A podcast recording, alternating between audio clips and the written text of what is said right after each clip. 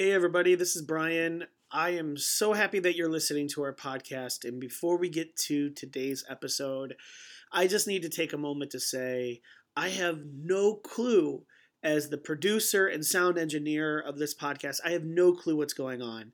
Uh, we recorded an episode um, and and there's just something not right. There's a slight echo, and so I just want to apologize in advance. There's also something that happened later in this uh, in the podcast where all of a sudden it gets better, and so I just want to prepare you as a listener. I apologize that the sound quality is down. Um, we're recording in different places, which I think is somehow creating an echo for how the microphones are set up and I'm sorry. I'm working on it. I promise that it will be fixed soon. Thank you for listening to our podcast and thank you for your patience. And if you're like a sound engineer and you want to help me out, please email me at maximanmarnie at gmail.com because I would love your help. Anyways, thanks for listening to the episode. Sorry again for the slight echo. Uh, I promise you we'll get it fixed soon. All right, bye. Hiya, this is Marnie with Maxim and Marnie. Welcome back, friends. What a world we're living in. What a journey we've all had since the last time we did one of these interviews. Maxim is a synonym for truth. Um, and this is Pastor Brian and Marnie's me Hi. uh, journey of trying to share people's stories, share their truths of people that we get to go to church with. Our uh, last at our time. wh- when was our last interview, Marnie? Gosh, don't don't, don't I think it was. me. You ready? Can no, we blame no. everything on no, Corona remember? brain? You don't remember? We did. We did one update with Tyler. Oh yes, yes, Zoom. Yeah. I thought you were asking in. Do you want to explain to lis- the listeners why maybe we haven't done one since then? You you did on Talk About God, which isn't released yet. So Yes. So Pastor Brian for sure had proposed that maybe we try it. I just think sometimes being in a space with someone physically makes a difference in sharing your story.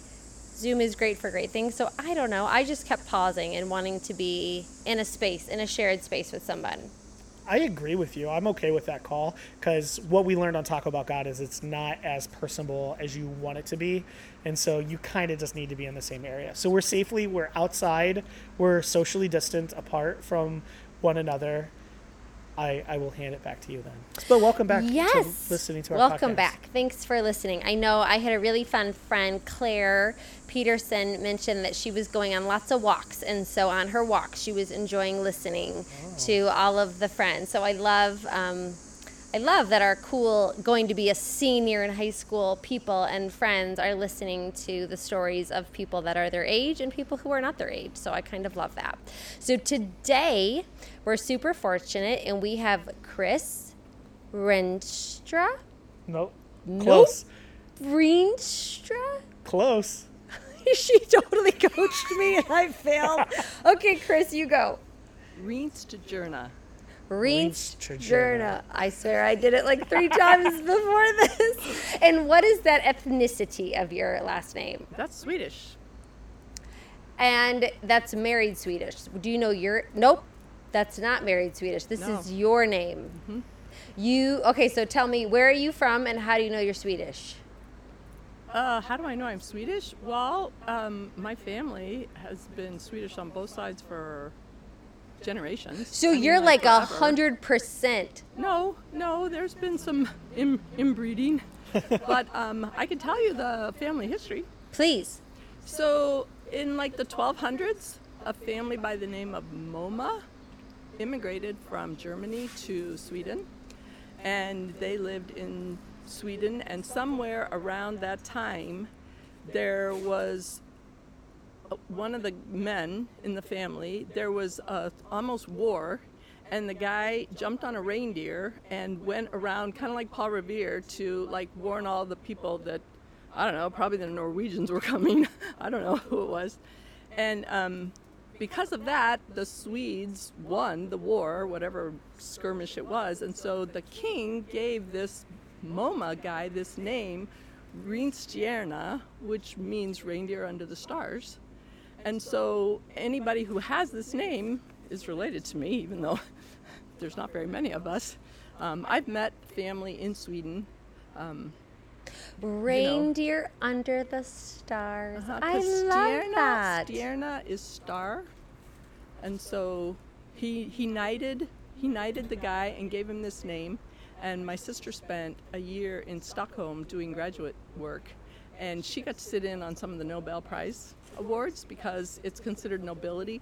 We're um, in the Swedish Book of Nobles, and I mean, Excuse me. that Should we have guest we've bowed? ever had yeah, here. like that this doesn't is really mean anything. this is really so you're rich and you have a title in Sweden is what I'm gathering from all of this. No, but we Respect, Our, our, respect. Our coat of arms is in the House of Nobility in Stockholm, and the street that leads up to the palace in Stockholm is Rinstjärnagata, which is Whoa. Rinstjärna Street. I This mean, is very cool. Now, Sweden has a very specific culture where I feel like I'm going to throw out things that aren't going to be fact checked, but like 98% uh, share the same uh, denomination and, and, and faith.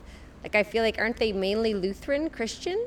Um, the Swedish government um, stopped um, Lutherans, Lutheranism from being the um, what do they call it? The religion of the state. yes. The national. Yeah, that has that ha- they that hasn't been. Actually, they are very a religious over there. Have a very high um, unmarried rate. You know, so they don't marry really as much, and their population was really, really going down and so they put all these social social kind of supports in for families for people who so that they could have more children because otherwise they figured um, we learned all this when we were there it was kind of interesting When did you go? But, but lutheran they are not that's not like the national the state religion So that's old data. Because it used to be, correct? Yes. yeah But so when were you there? we were there the year my youngest daughter graduated from college so like maybe 2009 Okay, yeah, so that was really old data. Do you know Olivia Hayes' grandma? olivia Hayes. Gretchen. Um, Mo- Gretchen's mom, Joe oh, Joe. Oh yeah, I Yeah, played pickleball sorry. with Joe. Do you know that she went to Sweden and bought a Volvo? Volvo, yeah, And like car. the trip was paid for. She got all these great perks. She got tours. She got hotel stay. It was like this amazing thing. You had to want the car, but I just had never heard that before, and I thought that was fascinating and a cool way to go to Sweden. Yeah. Oh yeah. You'd obviously have to be in the market for a car, um, but uh, fun tidbit. Facts Um, that I didn't She know. still drives that car. Yes, it's from Sweden. And she got her airfare, her hotel, she got tour. It was everything, but you just had to buy the car there, and then they shipped it back. Maybe we'll It's buy our next. Kind car. of an That's amazing why, that's thing. why the tax rate is so high over there too. Yeah. It's like really bad. But like, do you have to pay to ship the car? no, I'm telling you, she just paid for the car. I learned this, I think, at Olivia's graduation party, and I just was so Wait. fascinated by that. We'll have Joe on so I can ask a million questions. Yeah, like, a million are- questions. Or I'll Do they take care of like I the see her next time I play pickleball. She'll be yeah. I- oh yeah, I you feel guys like play she pickleball together. said Play she pickleball paid like a good deal for the car, but you were obviously buying a new car. So, but if you were in the market for that, then that and works. went on vacation. Okay. and went on vacation. Okay, sorry. So you didn't go. where- You didn't buy a car when you were there. No. To. No. So where did you grow up? Where are you from? Um. Wow. I, okay, so I think of myself as a California girl Okay. because I was born in um, Northern California, the Sacramento area. My dad was a Lutheran pastor. Oh, I and didn't know he that. had You're a a mission PK. congregation there, and that's where I was born. And then he, we moved to the San Fernando Valley in Southern California. And so I tell people I was a Valley girl before there were Valley girls. Like was, like, totally. long, like for sure, for sure. Um, so he, then he had a congregation there, and then we moved to Phoenix, Arizona, and then we moved back to California, and then um, he took when I was in college, he took a, a call in Utah. Um, so I didn't actually live there, you know, with the family ever. But um, So where did you go to over. college? I went to Cal Lutheran. California Oh. So wait, so let's back up for just a second here. So in your formative years, how when you said North Cal- California, Southern California, Arizona, how long were you in these locations? Um, well, I think we moved to the San Fernando Valley when I was two. And then we moved to Phoenix when I was going into second grade or first grade, maybe. And then we moved to back to California to Altadena when I was going into the sixth grade. So And then you stayed there through, middle school, high school, college. So Yeah. through junior high and high school, you were in the same location, so able to kind of build relationships. Was that an easy time for you to create friendships? Like, do you have lifelong from there or no? I have one girlfriend, You yeah, that we still keep in touch with from from from our church, and we went to the same school, and we still stay in touch. So one might question, how are you in Illinois now? Tell tell us how you ended up here. Because you So- sound very West Coast to me, with a very different Yes. climate. Yes. So then, um, once I got married, we Wait, wait, back- wait, back up. So you were at Cal Lutheran. When did you fall in love? Uh, that was while I was in school. So you met. At- in At Cal. Lutheran, yeah, yeah. So um, then we moved to Northern California. Then we moved to Arlington Heights. and how did you go to Arlington Heights from Northern California? A job. His, his job. A job. Yeah, we had two, two kids, my two girls at that point. Then we moved to Atlanta. Then we moved to Naperville the first time. Then we moved to St. Louis. Then we moved back here in 2005. I didn't know you were in Naperville before St. Louis. I okay. And when we lived in Arlington Heights, we went to Our Saviors in Arlington Heights. Uh-huh. Fred Agner was the pastor there, and Right. Fred Oh, how Agner had taken over my dad's congregation in Altadena when my dad went to Utah. I mean, it is such a small Lutheran world. You yeah, just it like whatever. So you have two daughters. Two daughters, yes. And where are they now? um, one lives in Lisle, is married, has two kids, and the other lives in um, the Twin Cities area, has one daughter. Um, and so where do you feel like your is your home or do you feel like you'll stay here? Do you dream of going somewhere else? That's a really hard question because I've been a Midwesterner, I feel like, for a lot of years since 1988, maybe. You know, with, a, with a small stint in the South and then St. Louis as well, you know. So, you know, I have my oldest daughter's here. That's good. My youngest one, I mean, she's she's also a Lutheran pastor, and so she may stay in the Twin Cities forever. I mean, who knows? But at least I'm close. Yeah, you, can know, drive up to there. them, and I can go to Niles and see. So you were a PK, you were a pastor's kid, your father was a pastor, and now your daughter is a pastor. That's pretty uh, and an interesting. I mean, that's unique to you, I Kinda- would kinda say. genetic, right? What d- what faith practices did you really make is integral the right word or just a big part of your family life growing up for them? Um, regular church, um, vacation Bible school. That's my favorite, like one of my favorite things to do. You know, all year. Um, praying. What you know, would you do? Would you do repetitive prayers or would you just pray in a conversation with them or how did you do that? Rote kind of prayers. Now I lay me. Come Lord Jesus. You know, some of those kinds of things. So. And they just both of them always enjoyed coming or there were times where they didn't want to come? They did. Yeah. They did. They did, although I'll tell you, my older daughter doesn't go at all Yeah. anymore. I mean, when she comes to visit me, she'll, you know, and if we're doing Christmas or Easter, in fact, a couple of years ago, um, I went out there to spend Christmas with her, and she said, um, I really want to get to Christmas Eve service. And we went to Pastor Joe's 11 o'clock service, she and I. You know, we just, she said, I just want to go. I was like, okay, I'll go with you. You know, so you plant the seeds and you know, you you pray, kind of, you know, your sermon yesterday, you, you sow the seeds and let kids make the decisions that they're going to make and hope hope you planted them in a way that make them feel good about that. I had my my my oldest daughter's my grandson last year here at VBS and I just picked up my paperwork this year so that he and I'll get together and do he's 5 and so we'll do, you know, the little challenge kit or whatever. The take year. home kit. Yeah, the take home. Thing. Yeah. So. Yeah. And what was your um, biggest challenge raising two children, daughters, and what was the thing that you love the most or the most fond of being a mom to them? You know, um, I'm not sure you're asking the right question. Oh, okay, then change it. You should ask me about my upbringing. Oh, do it, please. Because when you're a pastor's kid, Yes.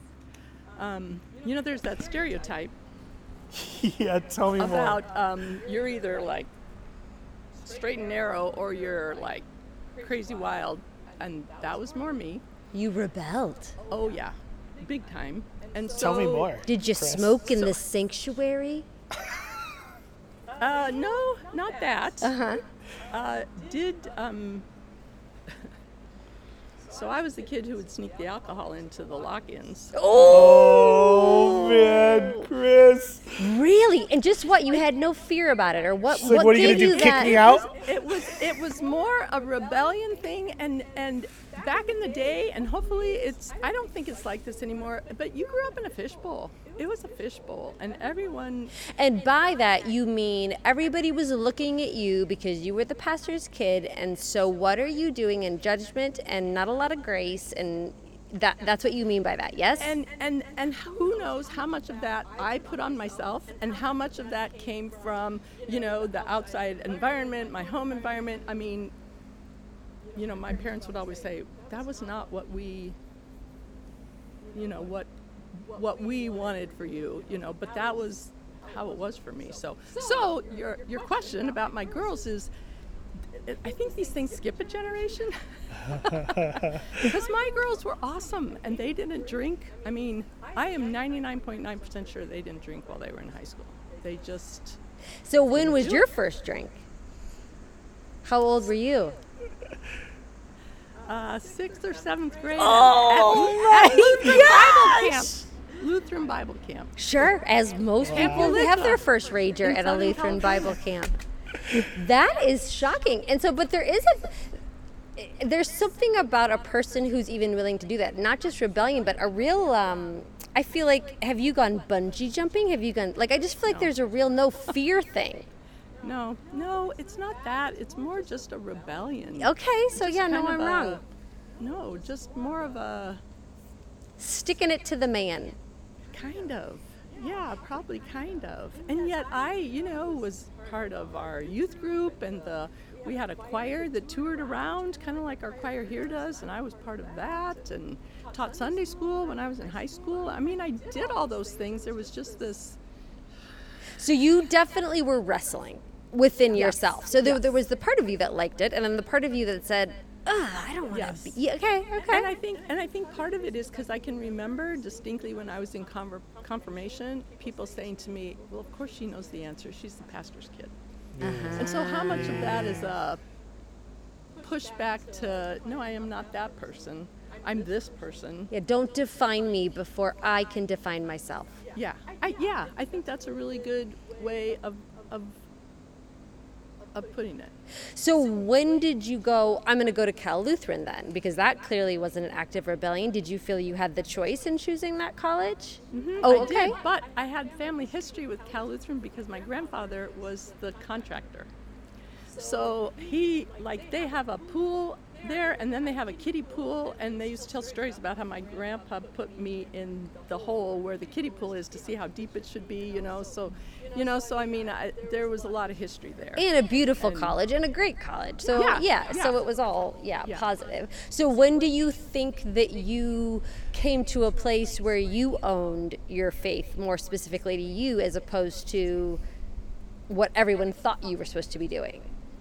Did you have a moment of an aha or a Um, I know when we lived in Atlanta, when my girls were really young, really young, um, I- that was the first time I ever went to a Bible study.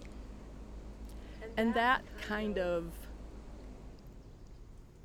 opened my eyes to, oh, there is a lot to learn out there and a lot to know. Because I think I probably just kind of didn't go there because everybody thinks I already know. So, you know how that is with kids, you know, if, if you tell kids you're smart, well, then they just don't talk if they don't know the answer because everybody thinks you already know the answer anyway, you know. So I think it was kind of the same thing. And then I did um, a Bible study while we were down there with the pastor and you know some people. I don't think Monday morning or you know whatever it was, and um, that kind of tweaked my interest in the Bible and um, a lot of different things. I've taken classes now at the seminary here. I took classes through Crossings down in St. Louis, which is a Lutheran pseudo seminary after the Seminex thing. I mean, What is something you know, that you've didn't learned find myself until then. You know? till yeah, as an adult? What is something you've learned in doing these classes and studying it so independently and in community that was super defining for you?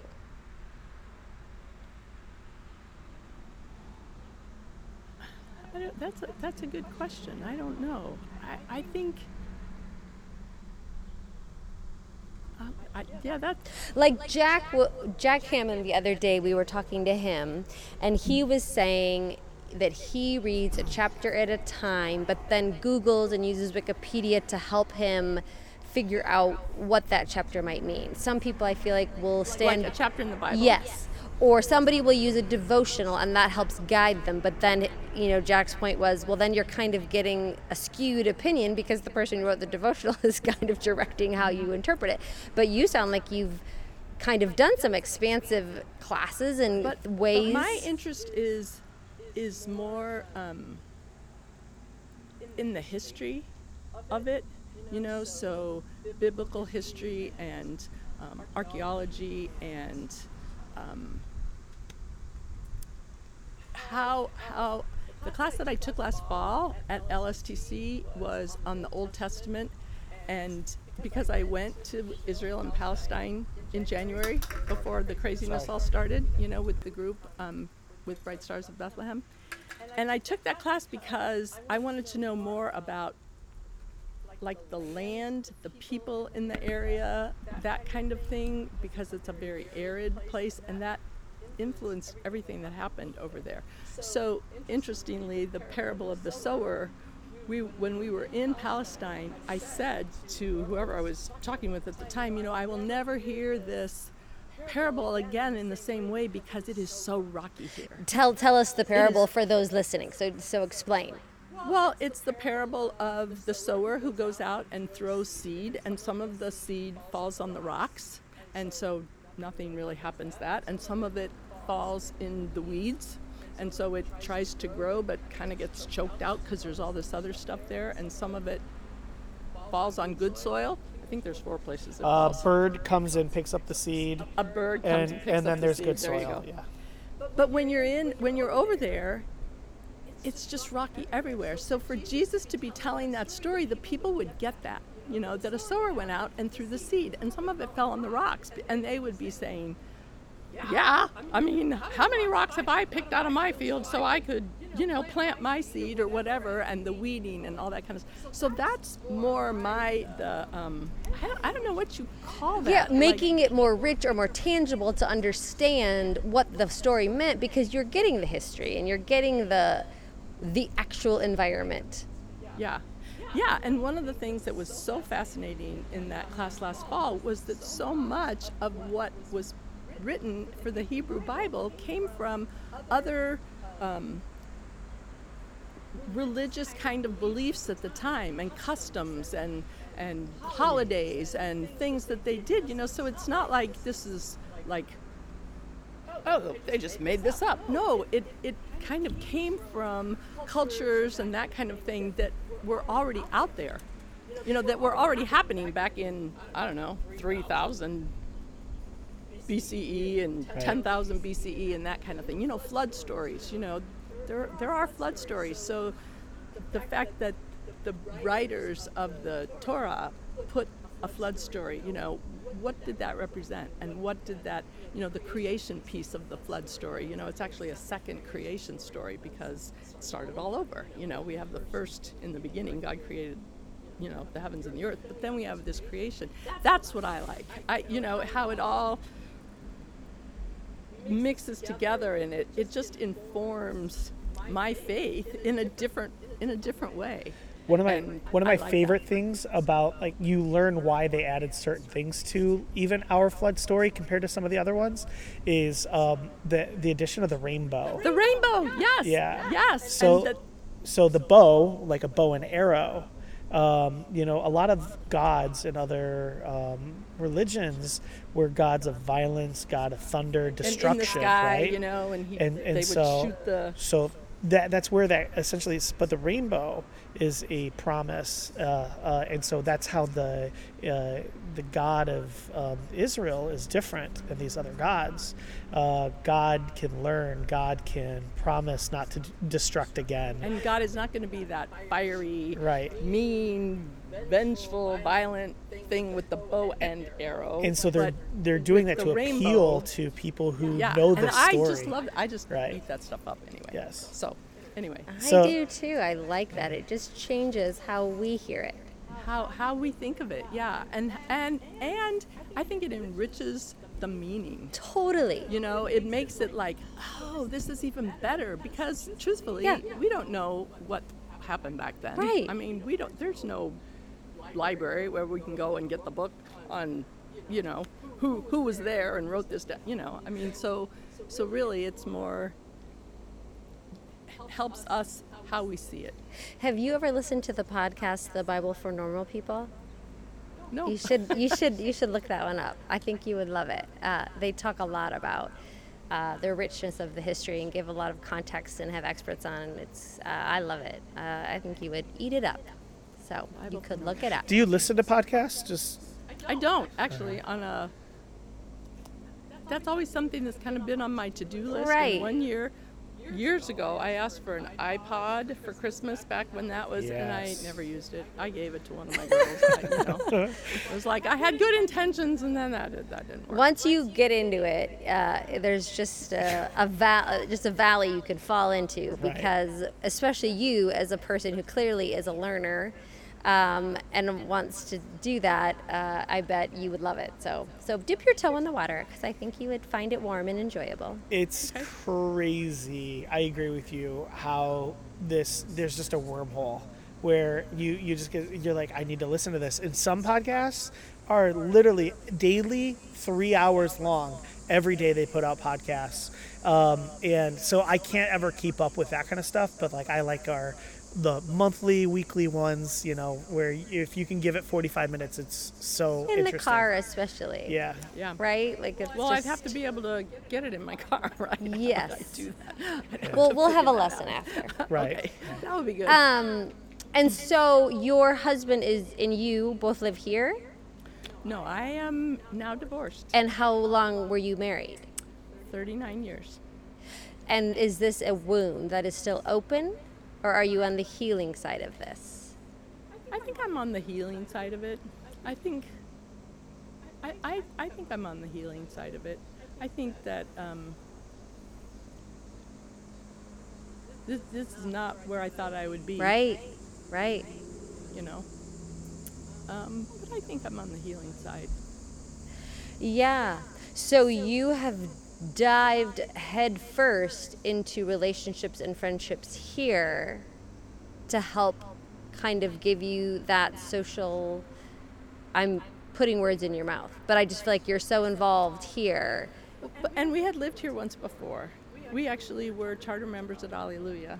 We Oh, yeah. went to Our Savior's for a while and then um, visited down there because they were meeting at Springbrook Elementary, which is where my girls were in school. And so when Pastor Mike came around with a loaf of bread, we were like, oh, we should go check this place out. And, and my thing was because when I grew up in the church, the kids who were in my church were also mostly in my school, and so I kind of wanted that for the Sure. girls, you know, and how you, you, you know, you have these expectations that you're okay. Well, this is how I want this to be because then they'll be more likely to stay in the church if their friends from school are also here because that was Sure, what you what for experienced. me, Yeah. right? So, and that was, and so that's why we ended up joining there, and um, and then we moved to St. Louis, and could not find a church in the area where the girls were going to be in middle school and high school, and so we ended up at John Garrick's church. Um, and they, both my children have told me that was the best thing because there were kids from all over, mom. And so, like Ashley would go to Brent Gehrke's like concerts at his high school, and they'd go see somebody's play at a different high school. So my expectation for wanting to have, you know, their friends and their church friends, it's all going to be the same. It turned out that that totally flipped on its head and was better, and and that they could could speak that and say, no, it's better this way. We know so many kids from so many different places, and we come together at church, and you know, we can be together there, even though we go out to our our own schools and what. That's funny because that is for sure ignition here. That's exactly what I would say too. Yeah, we have kids from all different high schools, and I think it gives them a place where it is a different community than their school. So I But- think it's but a when gift. You talk about my story, Right. You know that was part of my story. Right. That's what kept me in the church. I mean, because I was that kid who was like, yeah, I'm not- I don't want to have anything to do with this. But that's what kept me there. So that's in my head. That's what I thought. Oh, that's what you have to do. You know, that's what you need to keep your kids in the church, which turned out to not be right at all. yeah, no formula you for go. life. nope. no, no right path. Yeah, No. that leads you. Um, and so, where do you? Where is your favorite place to serve at our church? Because I feel like you do a lot of things. Um, I think music, which is so sad right now because we're not singing. I think music is a big, but I'm also I really like teaching, and so I've done a lot of work with adult ed. I mean, it used to be, you know, I was in charge of Vacation Bible School, and I was the Sunday school superintendent, and I was the, you know, in different places wherever we lived. Now I, I feel like the older I get, the older I want my students to be. Sure, right, right, right. Last summer, when they asked me to be the preschool craft person at VBS, I was like, "Are you serious?" I was like, "Okay, we'll see how this goes. This is not my gift, but it was great. It was actually it was great. So, so I really like um, teaching in dialogues and faith. You know, our adult um, faith formation. Give some examples class. of that. Like, how many people typically come to that, and what are the conversations like? Are they heated? Are they more speaking and then discussion, or how does that feel? Um, it, it is a huge range of things that we talk about, and um, some some of it is we'll have speakers come in. We've had speakers from LSTC come in and do things. We've had speakers from, um, you know, doing kind of a comparative religions thing where we had uh, a Hindu couple come in and talk to us, and a Muslim an imam come in and talk with us and you know a guy from the synagogue here in naperville. You know i mean we've done all kinds of things. We've been zooming now. Yesterday we probably had on our zoom and normally we don't meet during the summer but because things are different and so we've kind of decided we would continue through the summer. And so we've been reading richard rohr's the universal christ book. Um, he's a roman catholic monk and mystic kind of. And you know so so we're looking all different kinds of things. I taught a couple week class several years ago on the history of lutherans in america. You know i mean we have run the gamut of all kinds of And things. how many people typically come? oh like yesterday on the zoom i think we had what is um close to 20 So yeah, so that's a nice close to group, 20 yeah and a So, lot of women, a lot of men, both. i'd say both Okay. oh both yeah Can I share with you like the fact that these professors from the seminary come um, just blows me away because we're talking about like my some of my favorite human beings who taught me not just to know the Bible but to love it. And um, one of my favorite memories before actually all of this happened, I think Ralph Klein came in either January or February, and I He's always come a couple times yeah, but I always sell it when he comes to say this was my favorite professor. I love this man, and so um, he came, and it was like a snowy day, and we went to Colonial after church, and he's there with his family, and I've known his wife for years. You know, have been to their house, and so you know, I she he gets to this professor that I love gets to see my son and daughter, and so I bought I bought their their breakfast without them knowing it.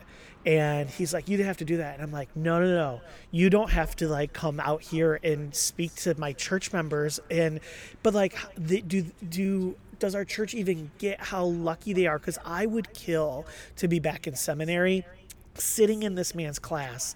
That's how lucky we are to have him because he's they're they're amazing the professors they pull in here. So I, I just think it's so cool because the typical church just has your pastor talking to you you know? And so it's just really awesome approach.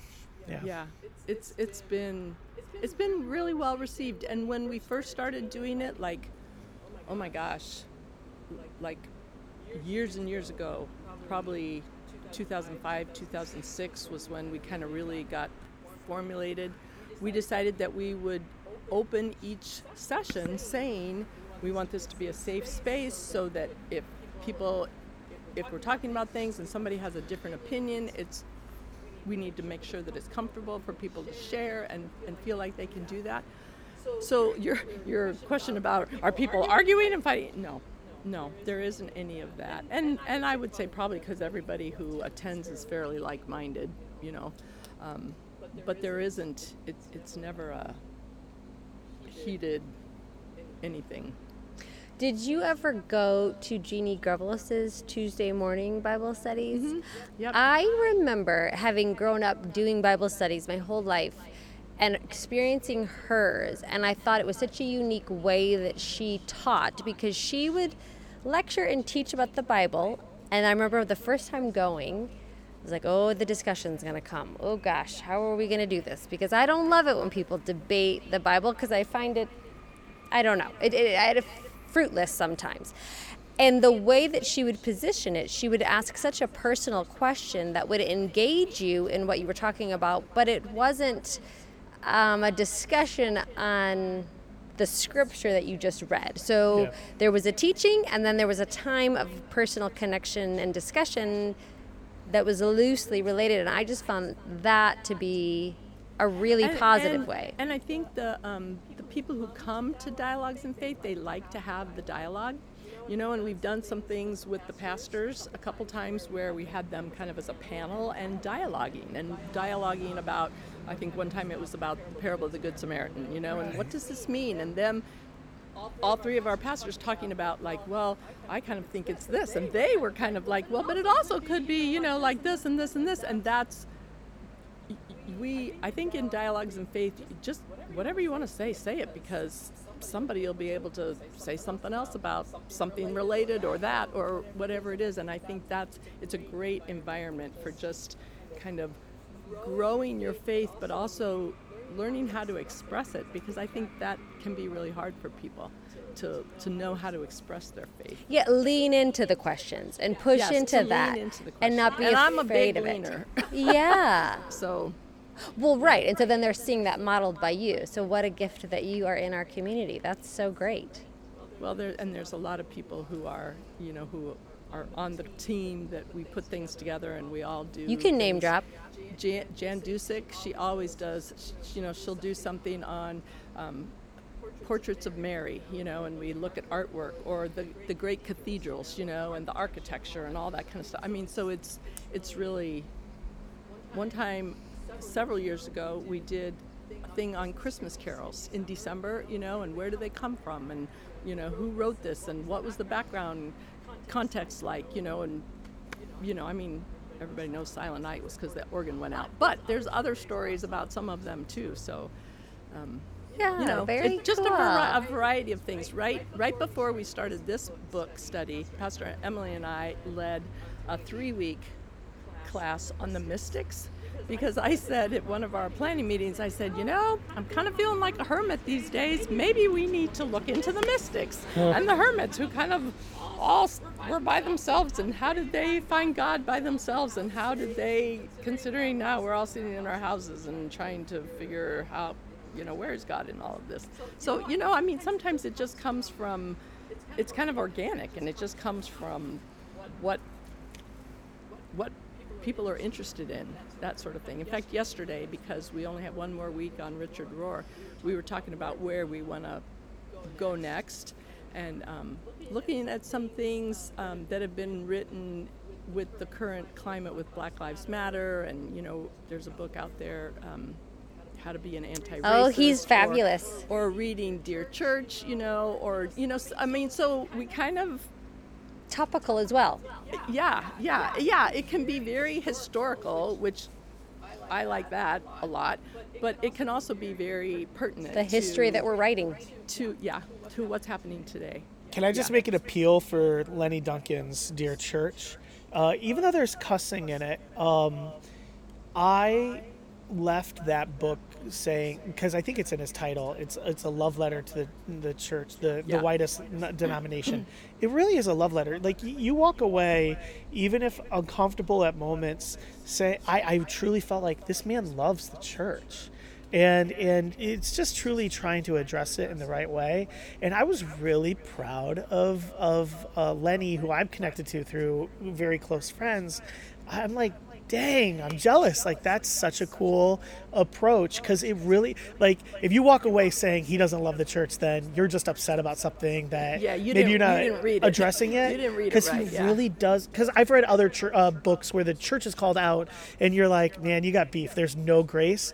The, he he really handles law and gospel really well. I feel, and so that's that's I think it's a good book that would challenge people, and and address some things.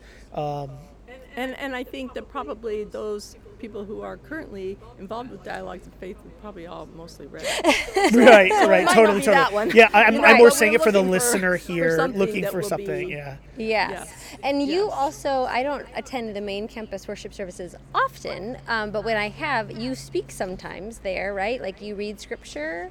Assisting minister. I'm minister. a assisting minister. Yeah. So, what does that mean? Or tell me about how that came about. that just means the pastors don't have to do all the work. Why don't we have those it here gives- it at gives them a little celebration? out.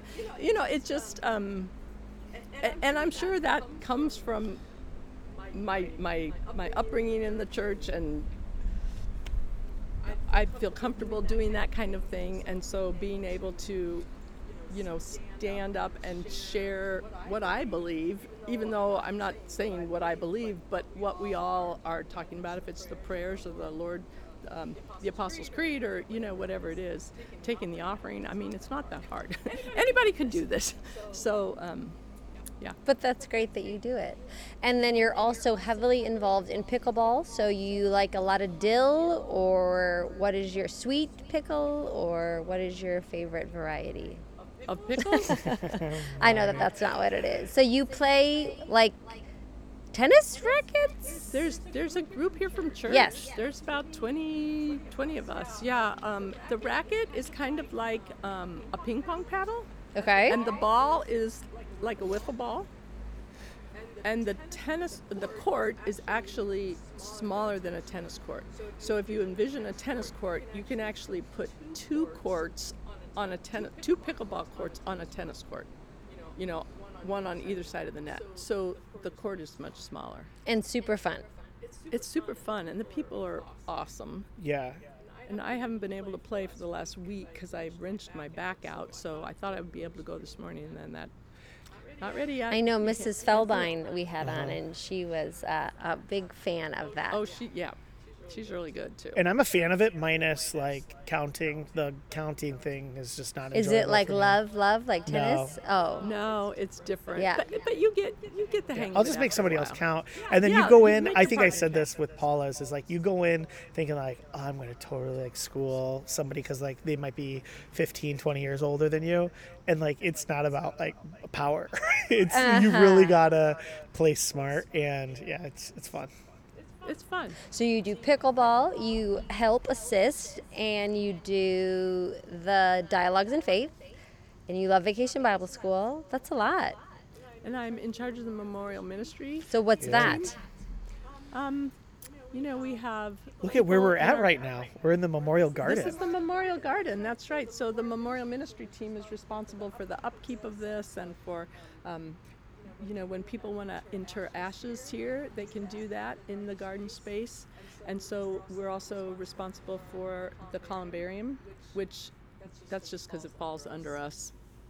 Holly does a lot of that stuff in the office. But when a person passes away, of whether it's a congregation member or even friend of something, oftentimes people will give uh, a memorial gift, monetary gift.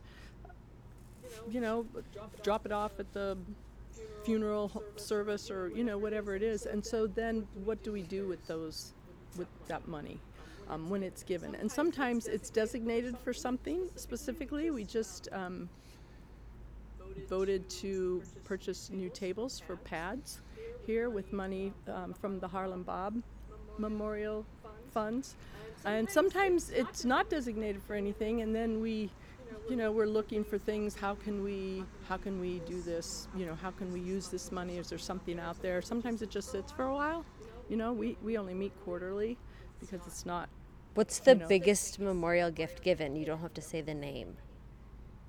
Uh, Oh, probably about seventy-five thousand. dollars. Well, no, actually, um, the the the woman who there's a are you, yeah um, th- so there are sometimes estates that are given and uh, there are sometimes dreams that are talked about with the congregation and so uh, the, the goal for the memorial fund is uh, uh, not to hold on to it, but really to give that life and plant those seeds actually. And and uh, I'll share with you. How about this? I'll share with you one of my favorites because you'll recognize it right away. Is the Henry Hammond Memorial uh, gift was uh, for the font here at Celebration. So before then, we as a congregation were using, I think it was a bird bath for baptisms, perfectly fine. That's what Wesley was baptized in. But then we were able to, uh, with the memorials team, work with uh, Kevin Artover, whose parents, is, you know, he grew up here and he's an artist out in Utah. He specifically learned to blow glass. His medium that he works with is wood.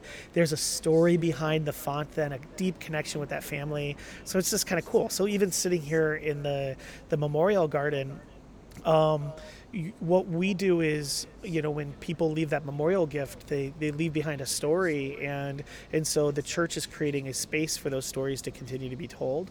And I think it's one of the most beautiful things and awesome things that we get to do uh, to honor their gifts. So some people choose music, some people choose um, to make sure that the Sunday school classrooms are fully like uh, taken care of. Like so, w- you know, like purchasing chairs is not a sexy thing, but like it makes sure like the people when they're meeting in a Sunday school classroom are comfortable Right. and welcomed, and it's it's beautiful that you know, and so it's kind of cool to see.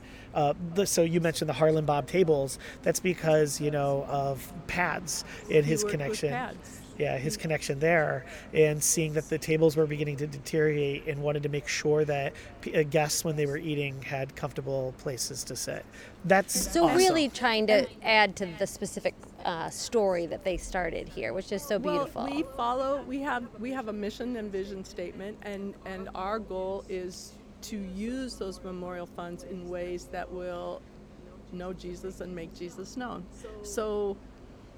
You know that that's a broad umbrella, but Right. it, it can it can be very specific. You know, so if it's tables for pads, that's a way of knowing Jesus and making Jesus known. And and recently we voted to um, put in a big chunk of money to install the online streaming to do that because that's a great way to know Jesus and make Jesus known. Specifically the make Jesus known part because it's going to be available for anyone, you know, not just here within the congregation. You know, so so there's a lot of thought and deliberation and prayer that goes into it to make sure we're we're following Wishes. kind of mission Yeah. that Right, we right. are supposed to be following. That's beautiful. What do you dream for yourself in the next five years? In the next five years, well, this year I was supposed to be traveling. lot, and oh, that's not happening. Same. Yeah, so more travel. I mean, I definitely want to do that. And I know, I think that, and I've said this to a few people recently, but it's still kind of new in my head. This whole pandemic and being at home, I don't want to be alone for the rest of my life. You know, and I don't know that I really want to get married again, but it would be nice to have A Swedish somebody that- partnership, if you will. yes, there you go. You know, so that so that and, you know, and I have a lot of friends. Yes. I'm not saying that, but you know, I think you think about things when you are going through this kind of a weird worldwide situation, and you think about your life, and I think everybody's been doing that and thinking about. You know, is this how I want my life to be? I think a lot of people who are working from home are saying this actually isn't that bad, and I get to spend more time with my kids, or I get to, you know, I don't have to commute as much, or I, you know, I mean, whatever it is. And so, so as a, you know, single, retired, no job, you know, like, what? I I really struggled the first good six weeks with. I know. I need to make those copies. Chri- Chris and I had a fun conversation because the church was closed, but she wanted to make photocopies, and I, for the I refugee ministry. and I couldn't budge because like there was too. a rule. then I found a way for her to get in because she helped us with a worship. So like, but uh, like we uh, we were all nobody's used to this at all, and nobody has an answer for people who are working or people who aren't working, and I think And it's, it's like this is giving me a purpose. I need to make copies. I copies. need to have a I mean, purpose. How, how silly is But that? I because like get right there, refugee ministry. She also works with like um, um, loaves and fishes, and like that, that's my thing is like I I commend you for finding ways to. Uh, just really show make the world a better place you know by it's not just how you interact with people but like how you really live out your life daily and i, I think it's i think it's awesome You're doing it right. We give you an A plus. Um, what when you say you retired, what did you do at your career? Um, well, I started off in HR in the finance industry about a hundred years ago, and then I was a stay-at-home mom for a long Yep. time because we moved all Right. over. Right. And so um, I was a stay-at-home mom, and then I went back to graduate school, and I have been a school counselor. And so I retired two years ago. Um, mostly worked with middle school students, and um, even though high school would have been my, my first choice, choice no, I worked with middle school students. I worked in when we lived in St. Louis. I worked in middle school school, and that's what spurred me to go back to school to get my school counseling degree. Um, the school where my daughters went had a, a specifically designated counselor for the the gifted kids, and so the district that I was in, when I said that's what I want to do, they said we'll have you be the first counselor for gifted kids in our district. And then we moved to Illinois. so, oh well. I have to say something real quick. Over the last like 30 seconds, it's possible that that was all static because I have no clue. I could hear it in my headphones, but and I could see your vocals, but if nobody on the podcast could hear, sorry about that. Okay.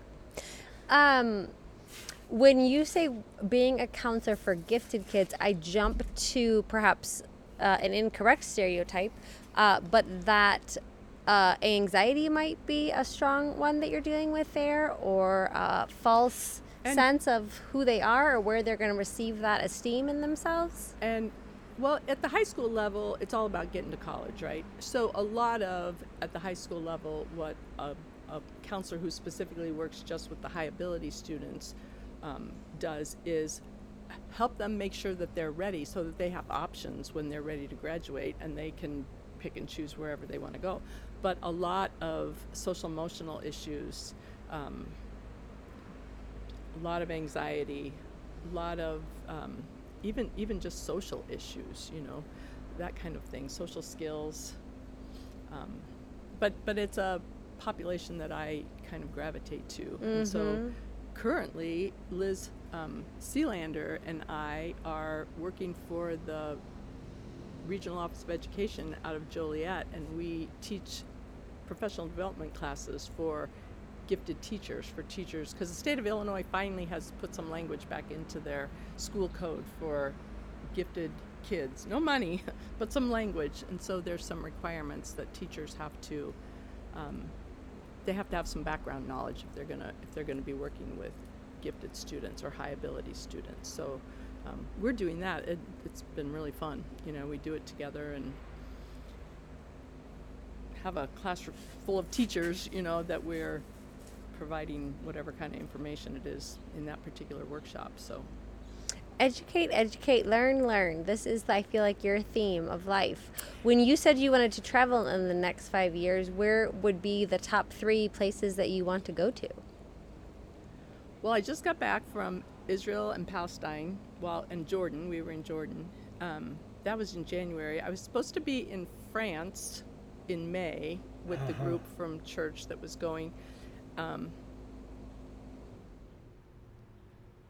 and then in August, Liz and I were supposed to be going to Slovakia to work at the Center for Christian Education with their teachers doing some professional development. Oh, so we were going to spend some extra time in Krakow because I've not been to Poland. Um, I I kind of want to go to the Far East, but I want to do it um, like in a cruise kind of way. So who knows when that will happen? You know, where When you're- say Far East, do you mean like South Korea? Singapore, Thailand, Singapore, you know you cannot have any gum. Okay. No chewing that. gum in will remember that. Singapore. Good to know. Such an interesting country that that is. Oh, I want you to go there. I know, I know. So that that would kind of be on my list. There are places I want to go back to. I'd really like to go back to Scotland. They have a um, they have a uh, Men in 40 men in skirts. Well, yes, there is that, but they have like a 40 mile hiking path up in there, like mountains and foothills there that you can people hike that kind of like the Appalachian Trail or whatever. And and actually next year, Pastor Emily and Gail Jernberg and I are trying to put together a trip for the congregation to walk uh, El Camino de Santiago de Compostela in northern Spain and do the last hundred kilometers. That's why I have to get my back better. Yeah. Um, so I've been doing a lot of walking during this pandemic because, Training. try, yes, trying to get trying for to your get ready for pilgrimage. And I don't know what you're talking about when you said that place in Spain. So Santiago de, de Compostela is in northern Spain, kind of close to Portugal, and it is um, the that means Saint James, the city of Saint James, and people have always, for like like 2,000 years, people have made pilgrimages to Santiago de Compostela. That's just the name of the town. And so there are all kinds of ways that you can walk um, and kind of do a pilgrimage. And, And what's a pilgrimage mean?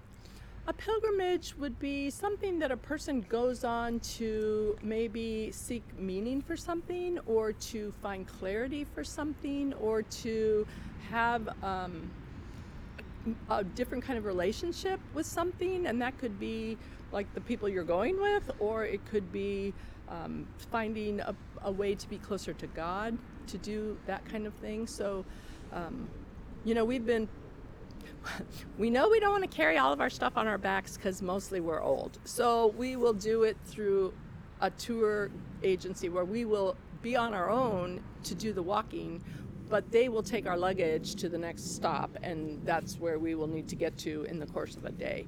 So And you'll do 100 miles, you said? it's 100 kilometers. You have to do it's actually about 300 miles the whole thing. But that's if you start in france and we will not do that. If you want to get the certificate that says i walked the camino you have to walk the last 100 miles. So that's that's our But that's our over like how many days? Over six or seven days so you're walking an average of about 11 miles a day Okay, so that's So- attainable. Just so yeah, it people is. know. It is attainable, and so that's why Gail and I, during this pandemic, we've been like, you know, let's see how long this takes us, and then and then we walked really fast the first time, and we are like, we're not walking that fast. We need to like stop, and let's pretend we have to go to the bathroom, and let's pretend we're having lunch, and let's pretend oh we want to go check out this old cathedral that's here. So, you know, I mean that kind of thing. So, um, but it, but it will be very doable. Um, you know, in a in a really good way. So. I'm hoping they opened the Camino up this July in Spain, and Spain has had a little bit of a resurgence of cases, but we're kind of hoping that by October of next year there will be a vaccine. Right. Come on, Bill Gates. You know that All kind right. of thing. So we're kind of um, going to put this word out probably this October to, to for anybody who might be interested. There's probably about five or six of us right now that are already interested, and we would want to keep it kind of a small group. They say don't have more than 15 in your group, so because to stay together. it, to stay together and the housing arrangements and all that kind of thing. So, yeah, we um, last summer, I took a group of people from Our Saviors out to Holden Village in Washington State, and we had there were 19 of us, 20 of us. That was a great size, you know, to be able to make arrangements for. things And the Holden. Village is uh, a family, adult, children, Lutheran retreat center. all of the above. Uh-huh. And you loved it. It's amazing. I want to go. Yes. And so if 2021 is the Camino trip, I'll probably put together another um, Holden Village trip in 2022. Because there were people who wanted to go and couldn't go. And so it's not that hard. So, We have a lot of makeup you could trips bring for the family, 2021, so you that's could- good that that's 2022. well, yes. Yeah. yeah. Well, Chris, it's been a pleasure hearing of all the ways that you serve and this great, big, rich life I feel like you're leading, mainly due to your curiosity in life and learning. I think that's such a great quality about you. That was, remember before the pandemic started and we had that tree of life in the in the narthex areas Yeah. at the churches, and you were supposed to like write on a on a thing A cloth? on a strip yeah, or and put it something? on the- mm-hmm. and- yes. I mean, this was- seems like it's like a hundred I years ago now, right? No, I think that was in March, maybe. It's 20 It- weeks ago. It was like the beginning of Lent. Yeah. It's kind of when it was. And so you're supposed to put on there what gives you life. And I just, I was like, I don't even know. And so I was talking to my daughter up in Minnesota one day because I had just been teaching a class at Dialogues in Faith and I was doing the refugee ministry with the teenagers up there that evening. And I talked to her on the phone and I said, Today was a good day to be Chris Reenster. And she was like, Why? And I said, Because I was doing all these things I love to do. And she said, Mom, it sounds like teaching and learning is what gives you life. And so the next time I was in the building, I was like, Okay, I'm going to write this down. I don't know what happened to that tree, but It stayed it's, up it's until on there Easter. somewhere. Isn't it? I I love that because I think sometimes being able to identify something about yourself, so when it has to sometimes you don't. from an external source Yes. that somebody else has to say that and then it's like oh yeah yeah, that really that, is that me. makes sense that's who i am That yeah. is who I am, and and Yeah. knowing who you are, yeah, is a great way to be in the world. Yeah, well, yay! I've loved having you, and I've loved chatting with you. Is there anything that you're like, oh my gosh, I have to say this?